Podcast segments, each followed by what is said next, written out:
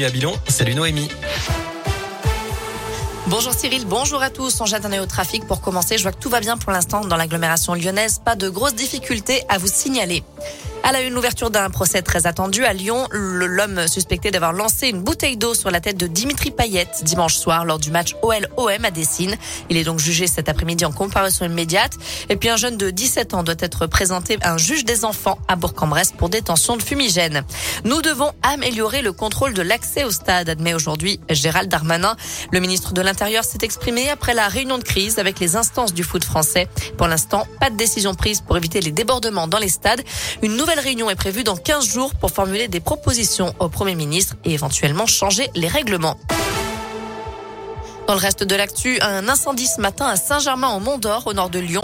Le feu s'est déclaré dans une maison divisée en plusieurs appartements, notamment l'appartement d'un septuagénaire. Ce sont ses voisins qui ont alerté les secours.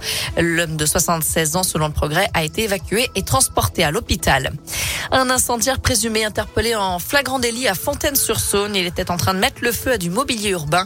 Selon les gendarmes du Rhône, l'individu était déjà connu de la justice pour avoir mis le feu à la mairie et menacé le maire. Il a été placé en détention provisoire. 啊。Et puis les Restos du Cœur lancent leur 37e campagne hivernale aujourd'hui. Ils comptent sur la générosité des Français pour faire des dons aux plus démunis. En un an, les Restos du Cœur ont aidé 1 200 000 personnes et distribué 142 millions de repas. C'est 6 millions de plus que l'année précédente. L'association alerte sur l'aggravation de la précarité depuis la crise sanitaire. La gastronomie lyonnaise brille aux États-Unis. Le chef lyonnais Daniel Boulu a été sacré hier meilleur restaurateur du monde pour son restaurant Daniel à New York par l'association Les Grandes Tables du Monde.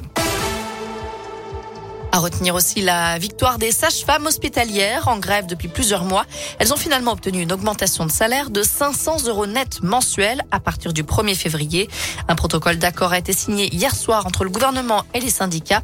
Cette revalorisation comprend la prime d'exercice médical reconnaissant la spécificité de la profession.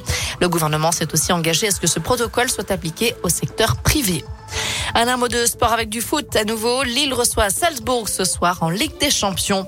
Et puis c'est le grand jour aussi pour Saint-Etienne. C'est aujourd'hui que le cabinet d'audit KPMG doit rendre ses dernières conclusions sur les différentes offres de reprise de l'ASS.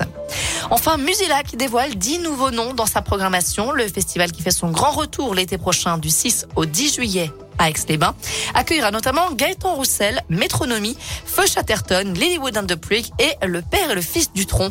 30 euh, artistes avaient déjà été annoncés, notamment Benjamin Biolay, Attic, M, Nada Surf, Vianney ou encore Zucchero. Voilà pour l'essentiel de l'actu. On jette un œil à la météo avant de se quitter. Pour cet après-midi, on garde de belles éclaircies. Le mercure ne dépasse pas la barre des 8 degrés. Ce sera à peu près la même chose demain. Merci.